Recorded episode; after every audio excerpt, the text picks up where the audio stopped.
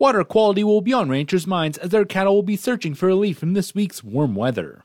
Livestock and feed extension specialist Catherine Lang details just what they look at when they get people's water. Here in our office, when you bring in a water sample, we're looking for conductivity. And conductivity measures the water's ability to carry electricity. And if you remember way back to your chemistry classes, different minerals have different charges. And those charges add up together to make your conductivity. When we measure conductivity, we've seen enough samples here that we're able to make some assumptions based off that number. Samples can be brought in and tested for free through your local Ministry of Agriculture office or Saskatchewan Crop Insurance office. Minister of Agriculture and Agri-Food Marie-Claude Bibeau announced an investment of over $1.8 million under the Agri Assurance Program to assist Bioindustrial Innovation Canada to further develop quality standards to accelerate growth of the bioeconomy in the agriculture sector. The bioeconomy is based on the production and sale of products other than foodstuffs made from agricultural, aquatic, and forestry resources, or even municipal waste.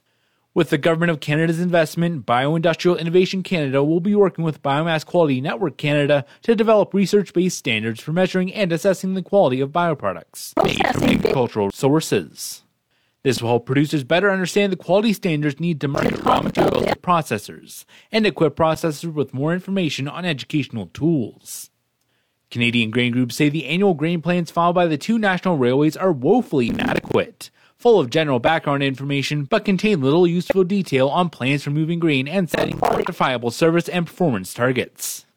CN's 2022-23 Grain Plan details how many hopper cars the company would need to provide on a weekly basis if it were to operate at the maximum capacity of moving 36 million tons of grain per year, but only plans to move 24.5 to 27 million tons in the upcoming crop year, making the information irrelevant. 12 grain industry groups have prepared a 21 page template for improving the documents, which have been filed since 2018 in accordance with Bill C 49, the Transportation Modernization Act. The grain companies contend that the railways have turned the overly broad language in the legislation to their advantage, meeting the requirements of the Act without meeting its intended objectives. Canada may see some competition in markets this year from measures that many assumed would be slowed by an invasion.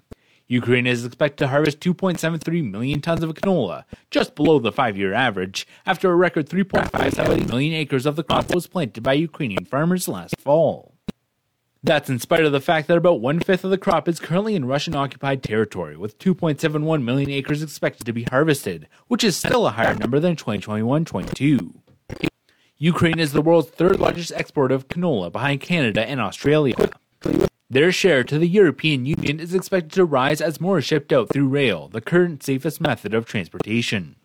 For Golden West, I'm Scott Bolton.